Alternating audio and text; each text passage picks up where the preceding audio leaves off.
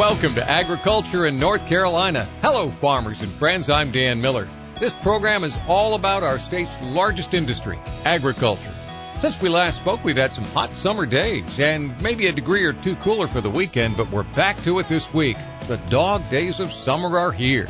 On this episode of Ag at NC, we'll ask an expert about marketing produce, how to get your produce into a small grocery chain, and even how to market Nana's canned chow chow. Mitch Orland is the Senior Vice President of Merchandising and Procurement for Earth Fare. Earth Fare is an Asheville, North Carolina based natural foods grocery store that operates 19 locations throughout the East Coast. Coming up in just a moment, Jeff Turner and I will share a few ag headlines that are making news during the slow summer. Jeff Turner is my co-host and the COO of Murphy Family Ventures and member of the North Carolina Board of Agriculture. But first, a kind word from the companies that sponsor the program. Ag Carolina Farm Credit. First Choice Insurance Partners, Syngenta Global, and the North Carolina Department of Agriculture and Consumer Services. Got to be NC.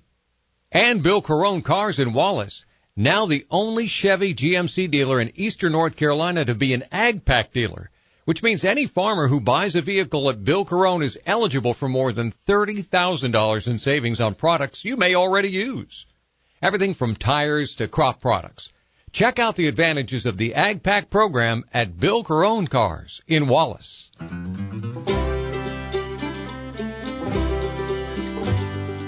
You're listening to Ag in NC on Talk 96.3 and 103.7. Jeff Turner is a member of the North Carolina Board of Agriculture and COO of Murphy Family Ventures, and for our purposes, the co-host on this program. Jeff, how are you? Dan, I'm well. I hope you are. Hope you've uh, had a good week and ready to start a new one. I am well. I had a pretty productive couple of days of vacation last week, but I will tell you, it was hot. Uh, we had a few days break over the weekend where we are a degree or two cooler, but it looks like this week's going to be warm too. How does that affect things on the farm? It's rough on crops. It's rough on animals. It's rough on people. Obviously animals aren't as productive, at least in the pig business. They're not as productive this time of year because of the heat. They don't grow as well because of the heat. But with all that said, that's just the cycle of life. It's, it's always been that way. You know, I saw a graph the other day. The temperatures over the last, since the 1800s and the hottest spikes in the temperatures came in the 1930s, considerably higher than they are today. I'm not sure if John Kerry was flying around in his private jet back in the 30s, but must have been a lot of carbon somewhere because it was hot. And that the 1930s, I think, were the early 30s were the Dust Bowl days. Be interesting to see. I'll share that graph with you sometime. It was amazing to see the spike in the the highest temperatures were in the 30s a hundred years ago. We have seen warmer temperatures, but we've gotten some rain, so been sticky afterwards. But I, I, I haven't seen many wilted crops, have you? It's really been amazing in most areas, but there are a good number of areas I'm told that uh, missed it. Uh, it, they've missed that rain. It's dry. I mean, very dry in a lot of places. That, again, it's been spotty. It's always spotty, but I wish they could get some water in the places they need it. Farmers have to be more and more consumers of world news. We hear that South America corn crop going to get some rain. China got a little rain relief for their corn crop, but we're all aware of what's going on in the Ukraine, port of Odessa. The Russian grain deal fell apart. It's gotten much worse after the grain deal fell apart. Russia carried out missile strikes probably the majority of nights of the last week at the agricultural terminal. They destroyed 100 tons of peas, 20 tons of barley, injured two people. Now the Ukraine says that they've issued a warning on ships heading into the Black Sea. They're regarding them as military vessels. That follows the Russians saying any ship in the Black Sea is going to be considered a military vehicle. So now it's something that farmers, headline watchers have to be aware of. Corn prices affected and even pea prices we hear are now affected. Well, they have spiked, you know, a bit, but beyond that, Putin, this crowd of Russians, he's going to cause some folks to starve. Not, a, it's not going to be folks in the Ukraine, but in other parts of the world that depend on that grain. Yeah, oh, we're going to eat in the United States. We may have to pay a dollar or two more, but we're going to eat. There are places on the globe, Sudan and so forth, that are just not going to. That's a factor that's of fact. the flat earth that we live in. Yep, that's the reality. And, and it's amazing that I think he'll be brought up for more war crimes. from the uh, from the world stage to the uh, United States stage, time's running out for a farm bill to get written at least by the end of September when the current one runs out as they put together a new five-year deal. According to the Ag Economist Monthly Monitor, the the number of economists that think that a farm bill will be put together by the end of September is zero. The majority don't even think it'll be put together by the beginning of next year. House lawmakers had to last Wednesday to file amendments to the uh, ag appropriations bill. Test votes could happen this week. Well, it's a long process, not unlike the budget in North Carolina. We know what date the, the current one ends and when the new one should begin. The same way with the farm bill. We know five years hence it ends and a new one should begin it's kind of like showing up at the Christmas party and saying, I didn't bring a Christmas present because I just didn't have time. We all know that Christmas has always been on the 25th of December. I mean, and we know it every year, right? We can't operate unless there's pressure involved. We love a deadline. Yeah, well, we don't respect them, but yeah, we love a deadline. we don't respect them. From your mouth to God's ears, that is so true. Jim Wiesemeyer, Washington correspondent for Farm Journal, Jim, when he was on with us, talked about the fact that so much of what is uh, that comes back to the farm is baked in. So not having an ag bill long term will be a problem, but short term will not affect too much. Not the end of the world. It's just a matter of again, wh- what do you do? You, you throw your hands up and move to the next one, I suppose. But it's no big deal other than the fact if you're going to do what you say you're going to do, you ought to go do it. To the state stage.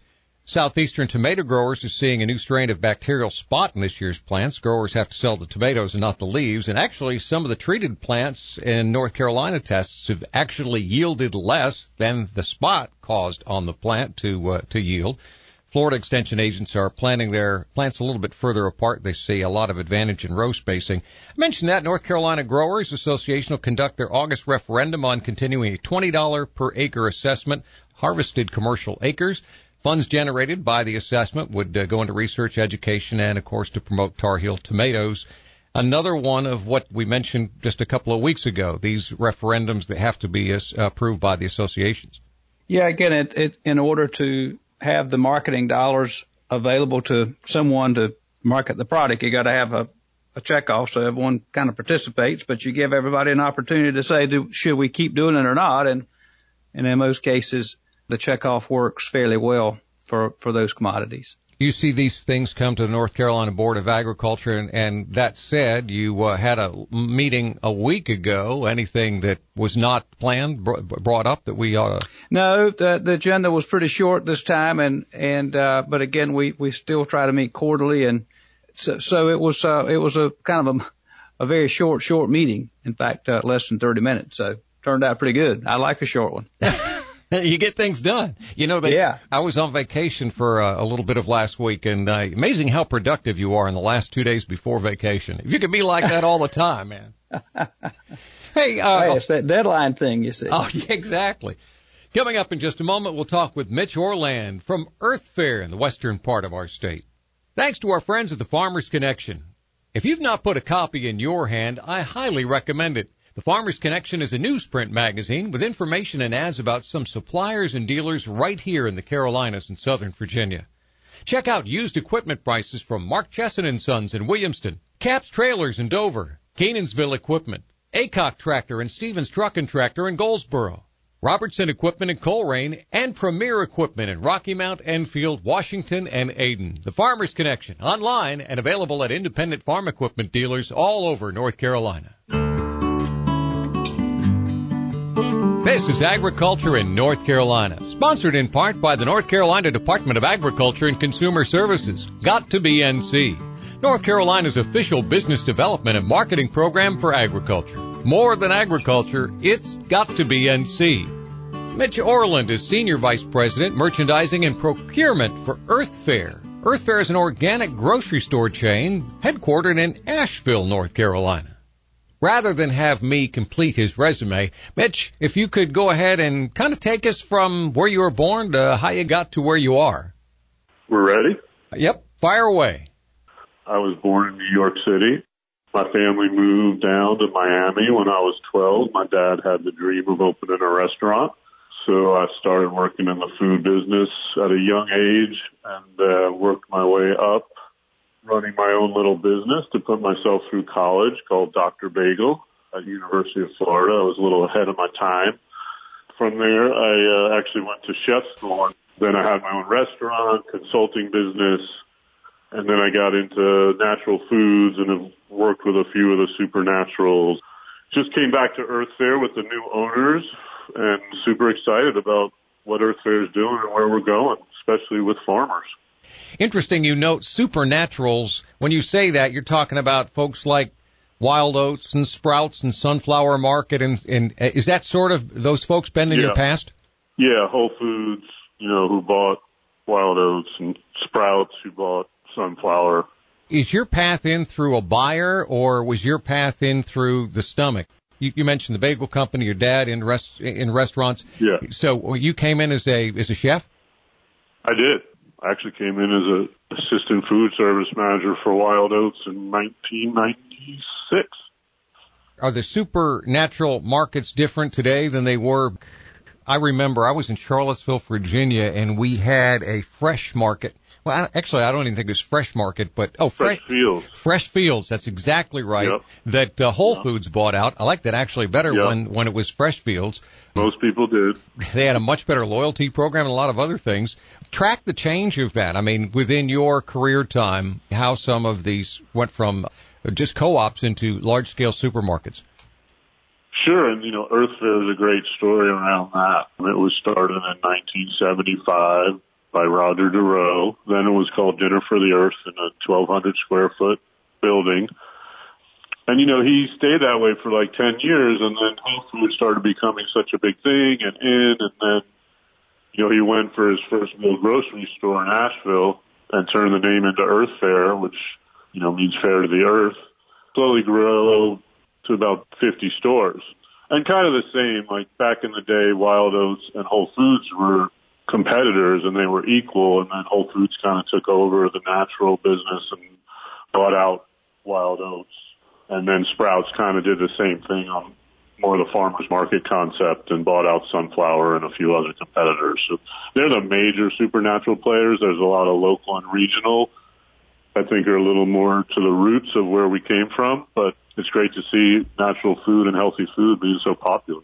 So this whole kind of farm to table sort of thing is continues to grow, and obviously that's another good opportunity for our growers and farmers to to diversify their incomes and that sort of thing. It appears maybe that's kind of how you got started in all this, and, and it's just grown and grown and grown. Are are you getting more and more opportunity with local farmers, for instance, in the western part of the state, or Yeah, at Earth Fare, you know, we were kind of built on produce, so it's really exciting to us to be able to work directly with farmers. Do really well in the western, like you said, Carolinas and Piedmonts, uh, which is a lot, where a lot of our stores are located. And we see, you know, farmers are becoming more educated and know what to bring and, and are just, you know, lear- learning how to be also entrepreneurs, which is, you know, where we're going with the industry. So we love working directly with farmers and, you know, it's kind of how we started. Well, to Jeff's question, how does a farmer get up with a natural food store or a uh, produce for a grocer without going through a wholesaler?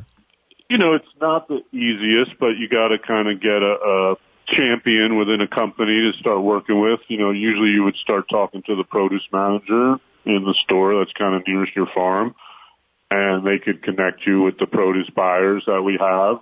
You know, for a farmer, it's good to have their ducks in a row as far as, you know, the insurance they're going to need, the certificates, and also just knowing their pricing so they make sure they're making some money. Does this grower need to have the so-called USDA certified organic? Uh, No, no, not at all. Especially not for small farmers. You know, obviously it's great if it's local organic, but doesn't have to be. And then kind of local, you know, regional organic is big for us. Obviously we're 70% or more organic, but we like to fill that other 30% where we can with local, you know, low spray is, is really good too. We have a lot of apples up here, you know, that we get locally, but they're, you know, no or low spray, but they're not organic certified. So I would suggest people just getting into the business, you know, wait a little on that. It's expensive and just see where they're going. And I would be careful till you get some girth and, you know, you're, you're selling. Right. You mentioned insurance and so forth. If somebody makes a prepared food, well, first off, what's it like to be able to get uh, your your food? Same situation, maybe not going through produce, but you get a salsa or a jam or something like that that you want to get into a regional grocery handler. Again, I mean, obviously, they go to our website, they can email us. You know, a good way again, like having a champion in the store is a great way. So going to the store, talking to the grocery manager or wherever that product would live. And a lot of times then they'll reach out to us at the support office or they could try to reach out direct to us. We do do quite a bit with local distributors where it's a good place for those type of products to go. So there's, I think from your side of the state, you know, Happy Dirt.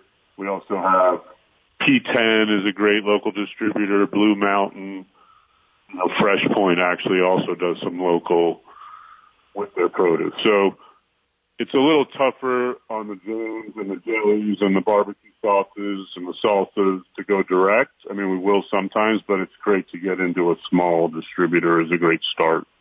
Do I have a product liability insurance situation? Let's say my barbecue sauce tastes fabulous. What do I need to be able to make the final step? Well, you need your certifications, you know, for value added you know, USDA, North Carolina. You need insurance. It's usually a minimum liability of like half a million dollars, which sounds like a lot, but it's not that expensive. You know, how you're going to keep it in the cold chain if it's a refrigerated product is, is important. You know, really run a pro forma, your financials, so you understand all your costs, you know, from distribution to trucking to waste and all those things. And we can help with that and we like to your local growers, obviously, do, do, do, you source a good majority of your product locally? I mean, tw- 12 well, stores, like I think that's a lot, that's a lot of produce. Yeah, we like to source as much locally as possible. You know, obviously it's seasonal, you know that, and, uh, we sometimes need quite a bit, you know, but, you know, we help grow new sprouts to the big company they are today. You know, we do a lot of local sprouts year round apples in season. Sweet potatoes are obviously big in North Carolina. We love the local sweet potatoes. We got an awesome price. They're not organic, but it's it's a staple. So we see a lot more of that happening. We just did a good uh, partnership in the Charlotte area with uh, Cotton Farms. So so we see it happen a lot more. Obviously, not North Carolina, but Watsonville. You know, there's some good areas in South Carolina. We would like as much produce locally as we can handle. In the future, what what are areas produce and, and areas for the store as well that are a need area and something that you have to get a little further away than you'd like to that might be an opportunity for farmers? You know, at Earth Fare, obviously we're focused on the healthy consumer and educating around health. So, you know, leafy dark greens are really big and they grow well here.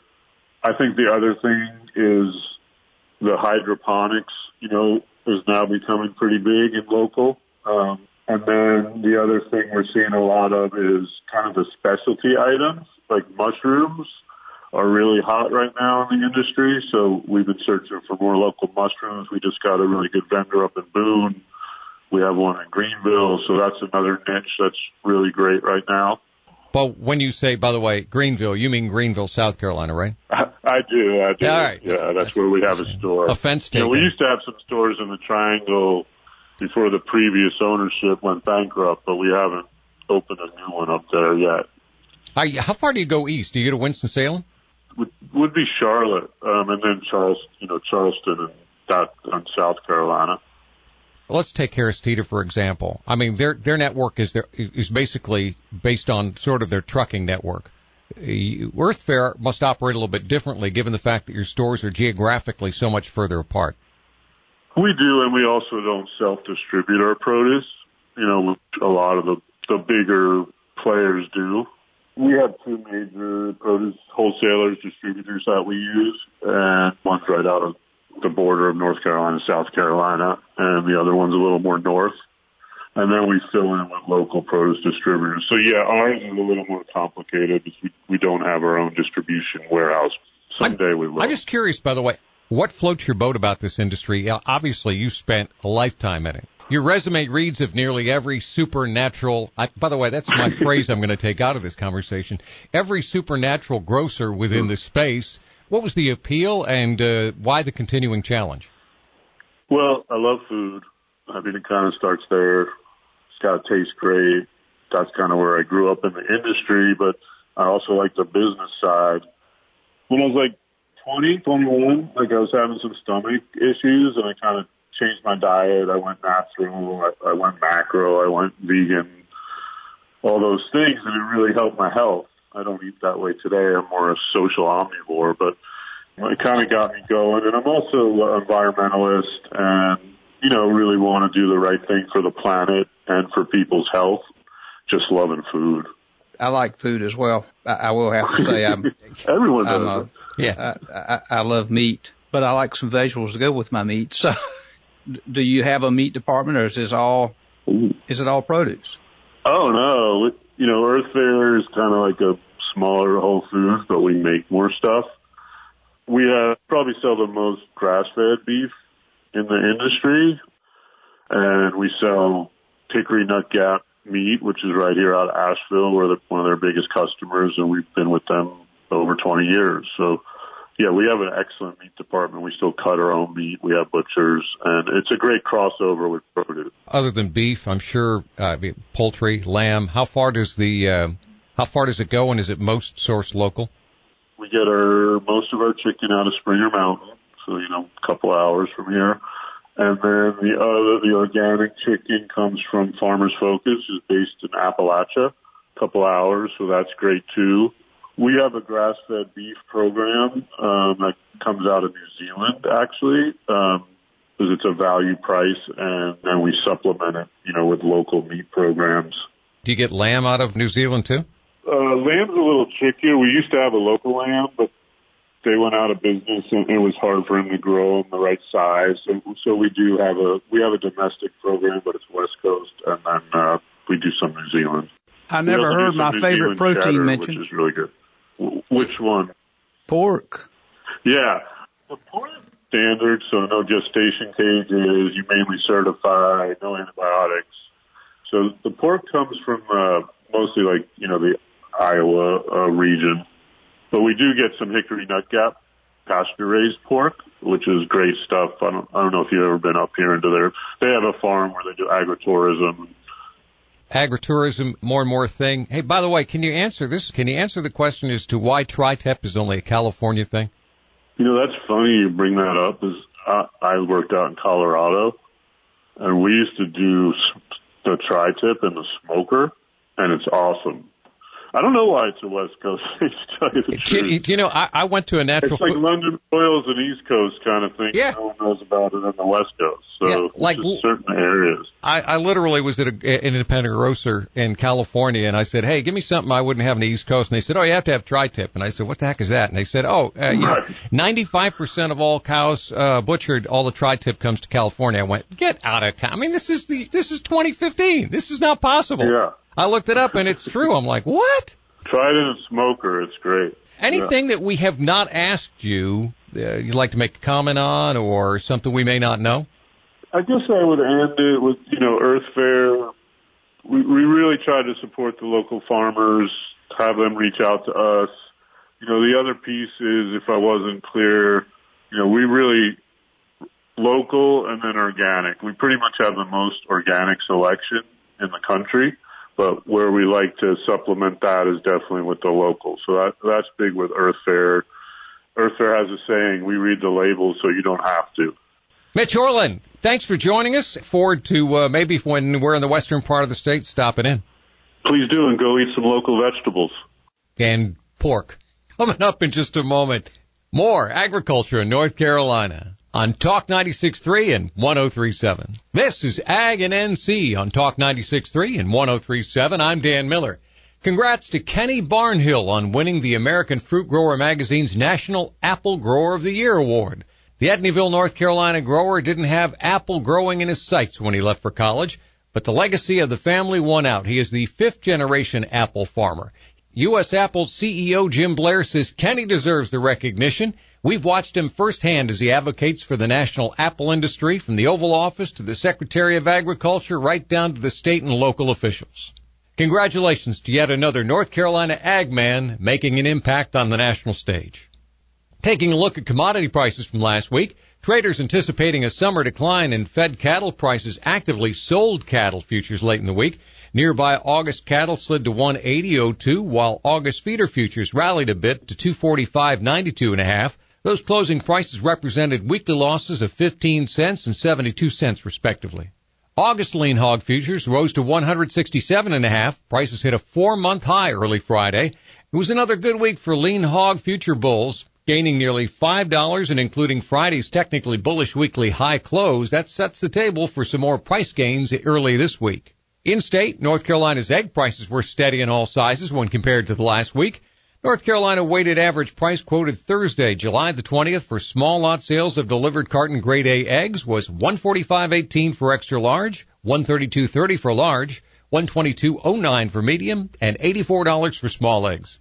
Number two yellow shell corn was mixed 50 cents lower to 26 cents higher when compared to the prior week. Prices ranged mostly 561 to 613 at the feed mills, 584 to 684 at the elevators through Thursday, July the 20th. Number one yellow soybeans were 10 to 43 cents higher, ranged 1553 to 1570 at the processors, mostly 1421 to 1505 at the elevators. Number two red winter wheat was 22 cents to 37 cents higher, ranged 541 to 573 at the elevators. Soybean meal FOB at processing plants range 483.80 to 503.80 per ton for 46.5 to 48% protein. New crop prices quoted for harvest delivery, corn range 526 to 635 and soybeans were 1330 to 1404. And that's this week's agriculture in North Carolina. Remember, if you missed the program on the broadcast, subscribe to Spotify or Apple Podcast. The latest show will be right there on your smart device when you have a minute. Note too, sometimes for radio we have to cut for time and a longer version is available as a podcast. Find out more by heading to our website, AgInNC. There you'll find links to our sponsors. Ag Carolina Farm Credit, First Choice Insurance Partners, Syngenta Global, and the North Carolina Department of Agriculture and Consumer Services. Got to be NC. Agriculture in North Carolina, copyright 2023 Inner Banks Media.